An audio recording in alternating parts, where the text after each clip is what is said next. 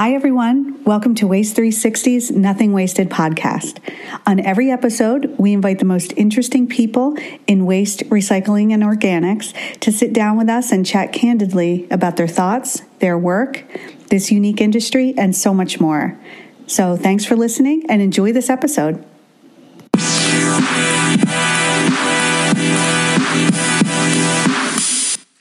Hi, everyone. This is Liz Bothwell from Waste three sixty with Susan Robinson, Federal Public Affairs Director at Waste Management.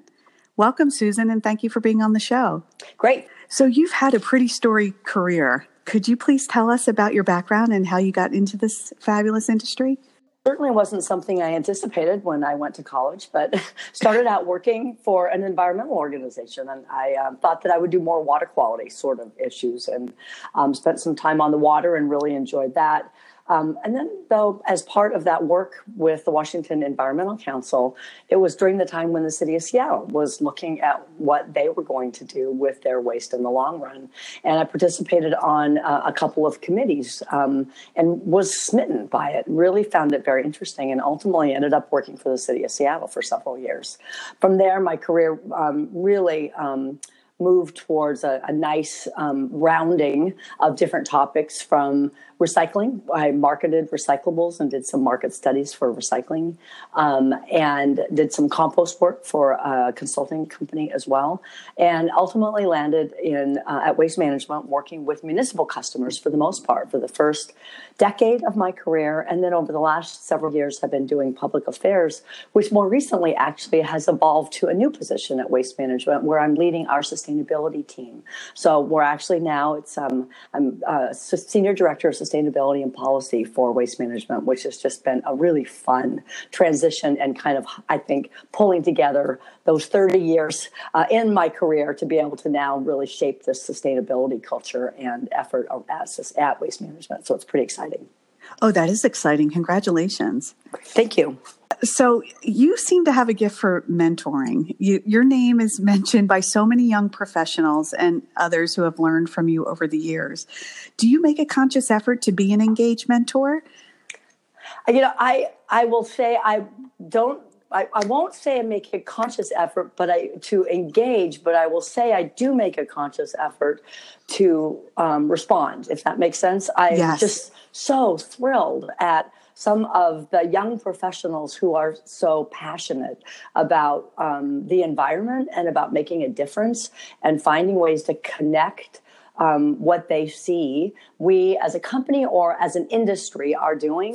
And so um, just have been so grateful for the opportunity to think about what the future holds and help, um, if I can, you know, anything I can do to um, uh, to, to mentor and offer uh, thoughts for folks. I, you know, I always say they're way smarter than I am. So if I can listen to them, and if there's anything just in my years of experience that I can offer, then great. And that can, if it can be helpful, I'm so happy to be able to do that.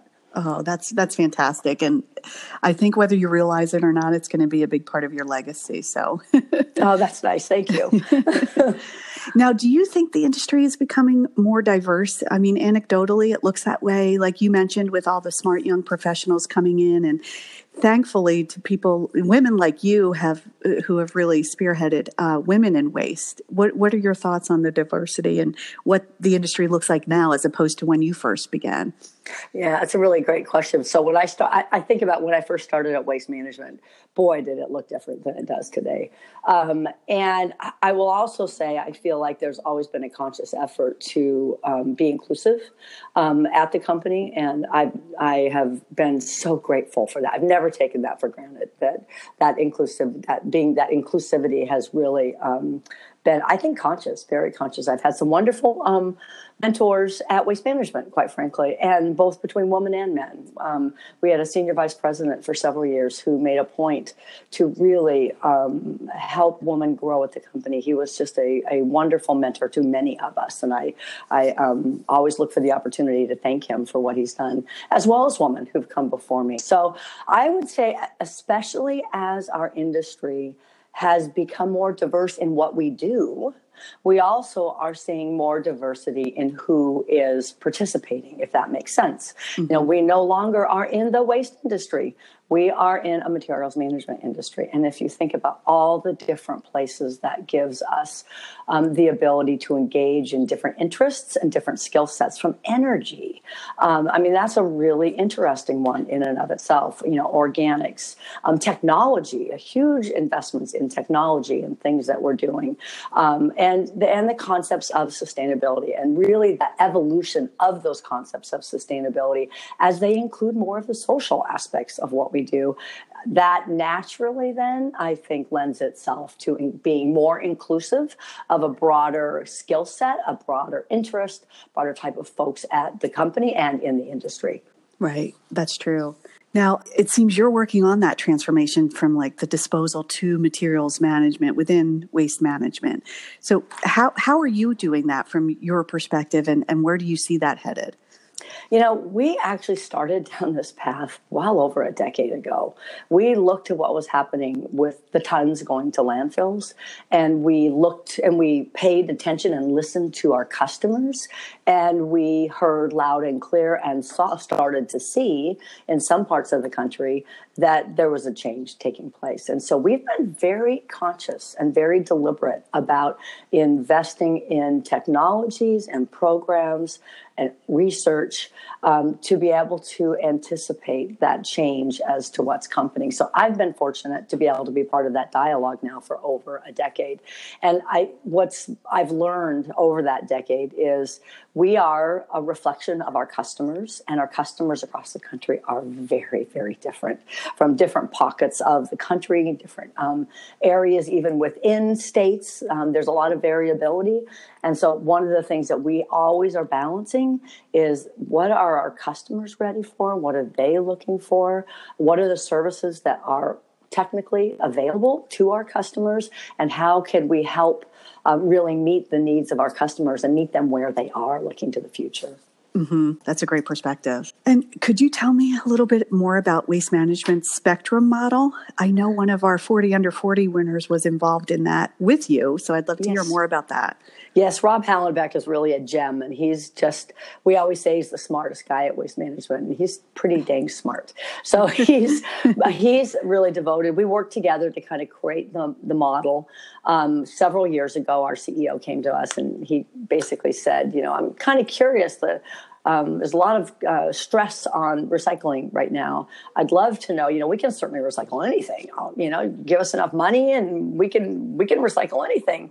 What's the spectrum of choices that we have, and what's the cost for that spectrum of choices of how we manage material, and what's the actual impact? And, and really, are we looking at it in the right perspective?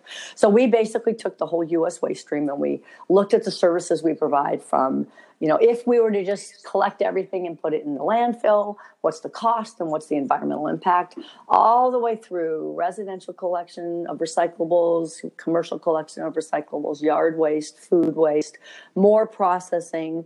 What if we then put in a lot of expensive technologies to gasify that material and see what kind of energy we get out of it, and then what's left over after that? And we really found Um, a couple of, I think, key points. One, that sweet spot, which is if we recycle the right things, which is your traditional paper cans, bottles, cardboard, we get about eighty percent of the environmental impact, and at really at the lowest cost overall. From there, we start to add more materials that add incremental Um, environmental benefit, but sometimes that cost goes up really high. And so it, it was a really interesting kind of aha moment for me that said, hmm, maybe we, and it really, I have to say, it really did change a lot of how I do my job, which is to think more about the environmental impacts of what we're doing and not just take for granted that what we've been doing for the last thirty years is the best way to do it for the next thirty years. Right. But let's use that data and that science, and let's make decisions um, that really will have the best overall environmental impact. That's great. And do you feel like you've been able to do that, use that data and that science to move forward? Uh, you know, I feel like we are, but boy, is it slow. I, you know, I have to say, um, Uh, human behavior is really hard. It's hard to change. You know, I, I, I always think people like me with gray hair, we kind of need to retire in many ways so that we kind of allow for this like new, you know, this new young folks that we've talked about, we talked about earlier to come in and think differently about how we manage material, because I think we sometimes are so ingrained in twenty and thirty years versus doing it one way. It's very hard to shift our thinking. So I've been, uh, you know, I've been surprised at that. I will say, though, I think with current market conditions the way they are, we're almost being forced to step back and to think differently. And mm-hmm. it's not all bad. Sometimes, as you know, we all, we say a lot, maybe overused, crisis creates opportunity. But, you know, as we are in this really tough Um, market condition, I do think it is forcing us to look at everything a little bit differently. And indeed, we're finding, I don't know that it's consciously, but we are find some, finding some communities that are really having to, you know, reflect upon what is the right decision for us as we look forward. Right.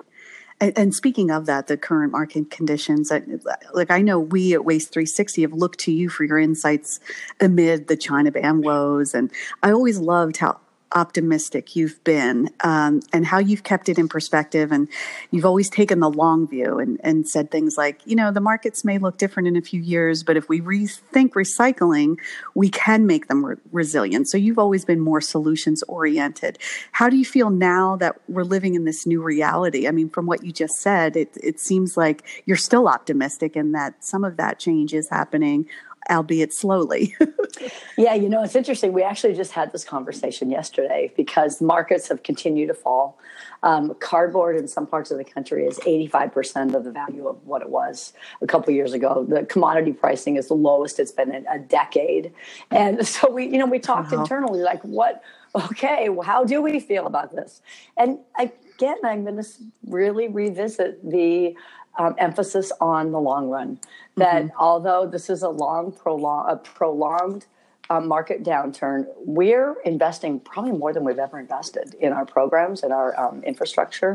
And we are really looking to the long run. We've got uh, one hundred ten million dollars worth of investment last year, probably that much this year and anticipated for next year. Um, markets, you know, we can see where the mills are building and expanding, and we'll see, we can see where demand's going to start pull its way, pulling its way through again for paper.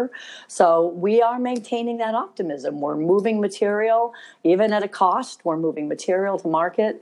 And um, by golly, we're, you know, we're staying optimistic, and we're going to just um, forge ahead with um, new facilities. We're building new, three new New facilities this year, um, you know, and really looking to the future of a successful recycling program.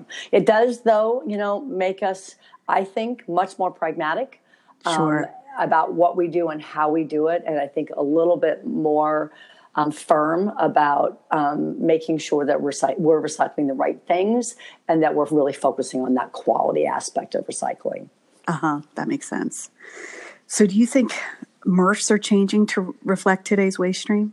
Uh, I think they're changing a lot. In fact, I think a couple of things are happening.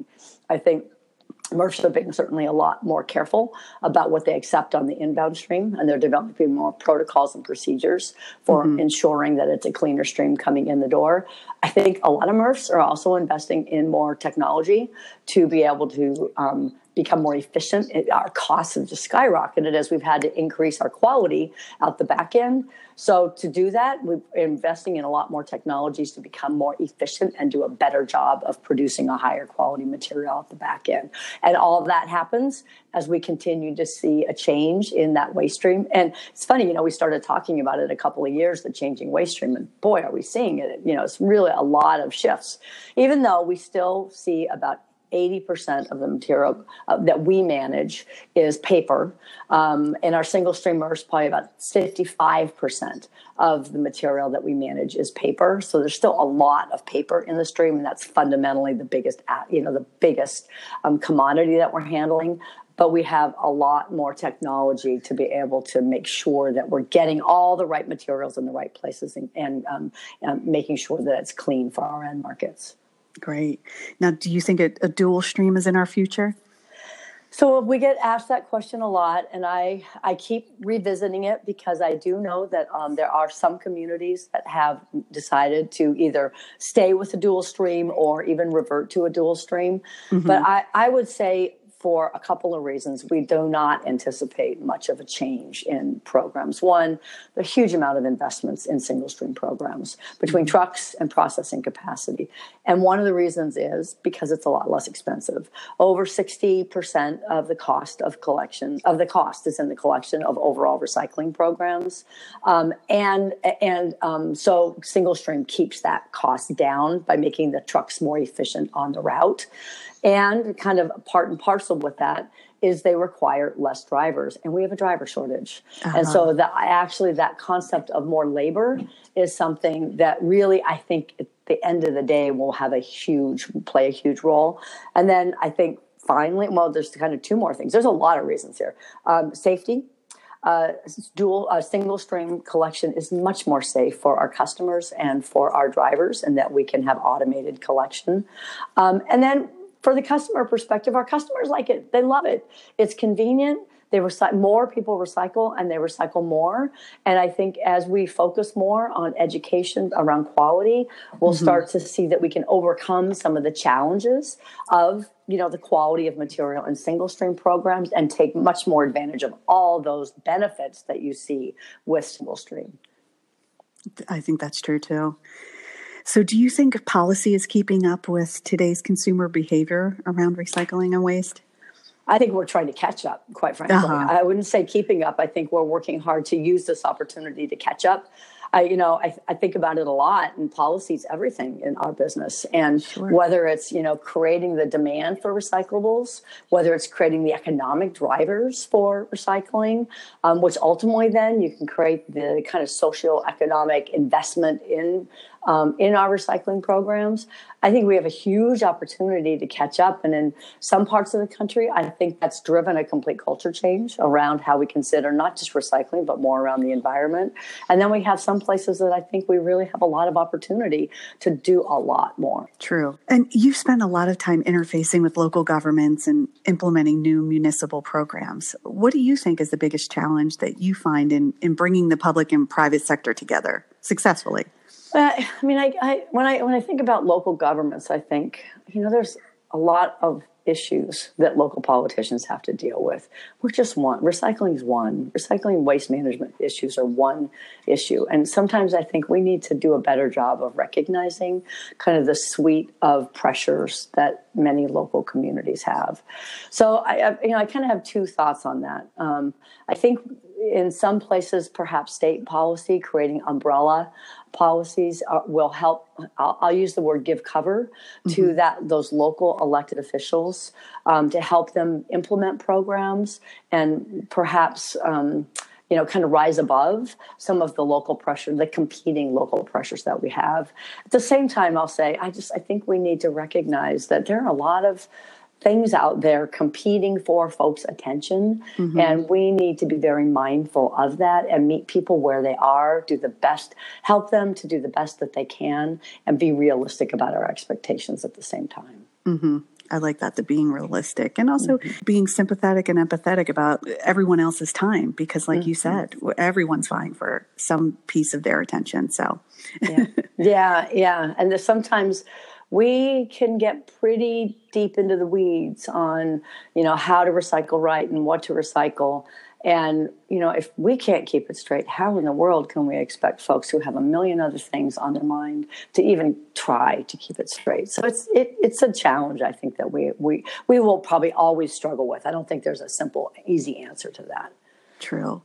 And, and same applies for education of residents and consumers, right, in terms of keeping it simple. Because yes. it's it's the easiest way to change behavior and be consistent.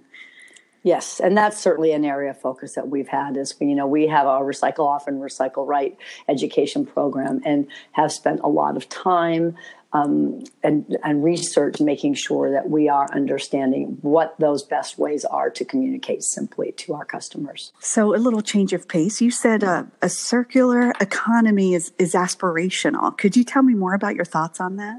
Yeah, I I, um, I think about the circular economy in much the way I think about zero waste.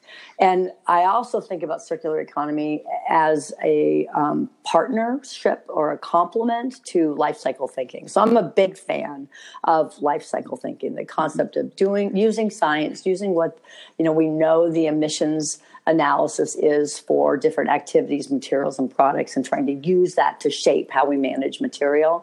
So my kind of philosophy I've been evolving towards is, if we can not all of a sudden always think about the circular economy, because I'm not sure that's going to drive us to make the right. If, if all you're thinking about is circularity, you may not make decisions that actually drive the best environmental results. But if we use life cycle thinking to create programs and processes that have the have the best environmental results, pretty soon we start to evolve towards a circular economy. So I see um, much more of an incremental evolutionary effort to get us where we're going, as opposed to trying to look at the end run and not contemplate really what those steps are along the way. So it may be um, just terminology, I'm not sure, but mm-hmm. I think I, I do worry that circularity sounds so good. It's such a great soundbite, and that's such a great visual.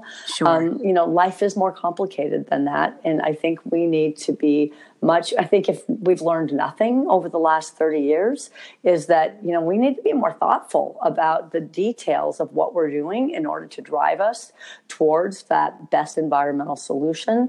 Um, because in some cases, we may not have made decisions that really ultimately were, you know, um, the best in the short run. Um, but we can actually use our knowledge now to kind of work our way towards those better environmental solutions. Mm-hmm. That makes sense. So how has technology changed waste and recycling from your seasoned vantage point and, and the last thirty years of, of your career? We, I, I think there are some places where we can look towards, well, at a broader scale, I'll say the first thing, technology for our fleet. You think about historically, oh. one of our biggest impacts is our fleet, right? Mm-hmm. We're on the trucks, on the road, in neighborhoods and communities every single day across the country. And um, we now have changed to a natural gas fleet. About, by the end of this year, sixty percent of all of our route trucks will be running on um, compressed natural gas. And we're also using renewable natural gas in those trucks. So those are getting close to being near being a near zero emissions fleet for us as we move towards renewable natural gas in our trucks. So while, you know, that's one piece of the story, that's a pretty exciting evolution of a big part of the services that we provide. So there's an example in ten years time, really ten years time, which we started that process in the early nineties, but really about ten years ago made that commitment to that fleet. And then as we move towards renewable natural gas, that's pretty exciting. Then what we're doing is we're doing more with the fleet, and we're using more cameras on trucks, both mm-hmm. for safety reasons and for com- customer communication. And one of the things I get excited about is, how do we use technology, let's say on a truck, to be able to change behavior with our customers for recycling. Now, there's where, I, you know, I've always said, for the time I've worked for Waste Management, is we have really tried to find equipment to solve human behavior problems or issues, challenges. And sometimes it just takes more Um, change of behavior. You can't do it all with equipment or technology. But here we are with an opportunity to change behavior using technology. If we use cameras on trucks to help identify where we have contamination, and we can communicate with customers to help them have immediate feedback to be able to improve the quality of their material, that's a win-win all the way around. We can be more efficient in how we have that communication, and we can help drive that behavior change. So I think that's one simple place that I'm seeing an enormous opportunity to use that evolution of technology to really drive a lot of positive change in our industry. Oh, definitely. And I didn't even realize those numbers. That's that's outstanding. sixty percent, yeah. And wow. Yeah, it's amazing. Pretty cool. Yeah, and then we've certainly, you know, at the recycling facilities themselves, you see a lot of technology evolution. So when I first started, I was so excited about an eddy current that separated aluminum. I mean, that was a pretty big deal, yeah. you know, and then over time we put in optical sorters.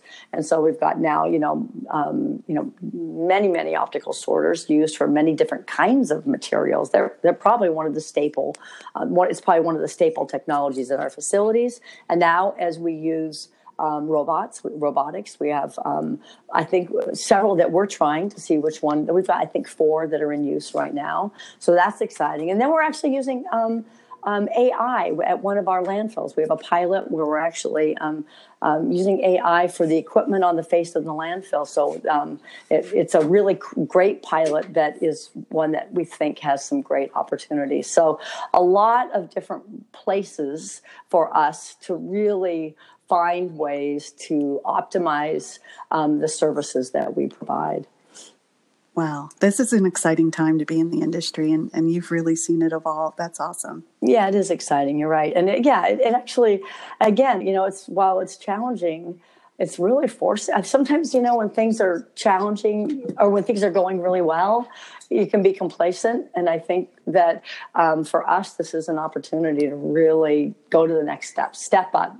Go to the next step, take advantage of the, the attention and the focus, and really drive towards better solutions down the road.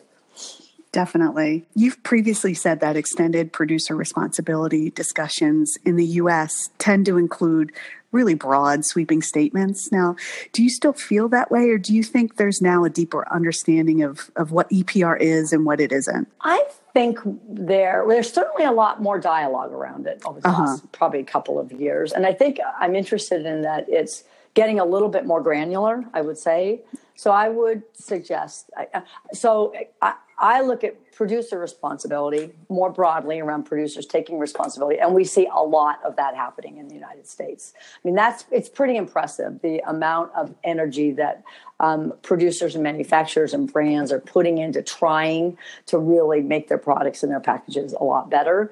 As it comes to extended res- producer responsibility, there's a lot of activity in hard to handle materials. And we're seeing, you know, certainly an elevated discussion around some sorts of packaging as well. Uh-huh. So, you know, one of the things we've talked about is, you know, what does it look like in the U S? Does it need to look like it like it does in other countries? And how can we have a, a broader dialogue around um, extended producer responsibility and make sure that folks really understand what it is? Mm-hmm. Because honestly, when you look at extended producer responsibility, it it it the the results aren't in many ways, you know, it's, there's a whole suite of policies that one can use to drive behaviors. And, and for example, I look at where I live in the Pacific Northwest, we've got the policies in place that really make, you know, many areas as good as any place in the world. Um, it doesn't require extended producer responsibility. It's just a set of policies that drive that behavior. So I think we are becoming um more um, comprehensive in our discussions to make sure that we're evaluating um, really what do you give up, what do you gain, what are the pros and the cons, and you know, uh, let's be a little, let's be smart about having that dialogue. Sure, that makes sense. So, what else do you think we should be paying attention to in the world of waste, recycling, and organics? I think we need to be, I, I guess, paying attention to a couple of things. One is demand, the demand uh-huh. for material, and that applies to not only recyclables, but it applies to organics. And I worry that we don't think um, carefully enough about creating the sufficient demand to pull material through that creates that manufacturing of that feedstock for other materials, that we still, we, we are still having a hard time adjusting from thinking of a supply side focus and a diversion focus. So, mm-hmm. you know, one of the things I, um, I've been thinking about is thirty years ago, when we we started curbside programs, we had a lot of recycling before then, right? Recycling is as old as time, but we recycled to create feedstocks to make other things. And it was done for a very deliberate reason, and it only happened when you were going to use a material to make something. When we shifted to curbside recycling programs, we really, to get people to participate, we changed the narrative to a diversion focus, away from a feedstock for a product focus, and we lost sight of why we're recycling. So I think we have an opportunity now to, I hope, change that narrative back to recycling as a manufacturing feedstock, um, and organics as a feedstock for something else. It's not about a diversion to get your numbers up. It's mm-hmm. about the environmental benefits of offsetting the use of virgin resources. And so, you know, by by doing that, then we can focus more on reduction, and we can focus on making sure that we're recycling the right things well, so that we truly have a feedstock for new materials. If we aren't making things into new products, we've wasted a lot of time and energy for something that really has no environmental ba- value. And and I don't think we've done a good enough job yet of recognizing um, how important that demand side pull is, and that manufacturing process really is. Oh, what a great point. It, it's so true. That would be great to get back to that mindset, mm-hmm. because you're right, that narrative certainly has changed. Yes, it really has. It really has. And it's, it's, it, unfortunately, it changed pretty deeply. And so it's a big swing, and it's a very tough one then to, you know, switch that pendulum back and be a little more thoughtful in how we really consider um, uh, uh, kind of the approach that we take to how we manage material. Right. So what advice would you give to professionals considering entering our industry? Oh, it's an exciting one. Um, come in with open eyes, and come in with a, a, um, a mind that's open to thinking about things really differently. Don't don't get too ingrained in those age-old paradigms that we've had. Come in and challenge us folks with gray hair. Um, challenge us to do things differently and to think beyond recycling and think to the environment. I think if I could say nothing else, it's don't think of it as a, you know, myopic way, but think about really why we're doing this, the many opportunities we have to think differently in the future and to do things differently. The way we're managing materials today sure as heck better look different in thirty years. It looks different than it did thirty years ago. And, you know, it needs to continue to evolve. The materials that we're using and how we live is going to change dramatically, which means we can't do things the same way looking to the future. We need to really look ahead and um, recognize um, that we need to be open and willing to embrace technology, um, embrace education and outreach and different kinds of thinking to meet our customers where they are and to make that change for the environment in the future. I love that. Great advice. So, Susan, what keeps you busy outside of work? You're in beautiful Seattle. I know. I am in beautiful Seattle. I'm a big hiker, and I happen to have my family here this um, weekend. They and my grandson, my baby grandson here oh. from the East Coast. So I get to play and be grandma for the weekend, which is pretty exciting. Oh, that's ex- oh, enjoy every minute of that. Thank you. I am. I can tell. That's awesome. So how can our listeners hear more from you? Well, I, you know, hopefully opportunities like this will continue to arise, and I certainly am always happy to respond when people reach out to me. Um, and I think there are just, you know, so many great opportunities across the country um, to do good things and to think differently and to look to the future and remember that this is a cycle. Stay in it for the long run. We're going to come out, be smart in how we do it. Um, let's be smart with our programs. And um, uh, if, and we'll work through uh, to, and, and really keep the long run in mind, the long term in mind. Oh, that's great.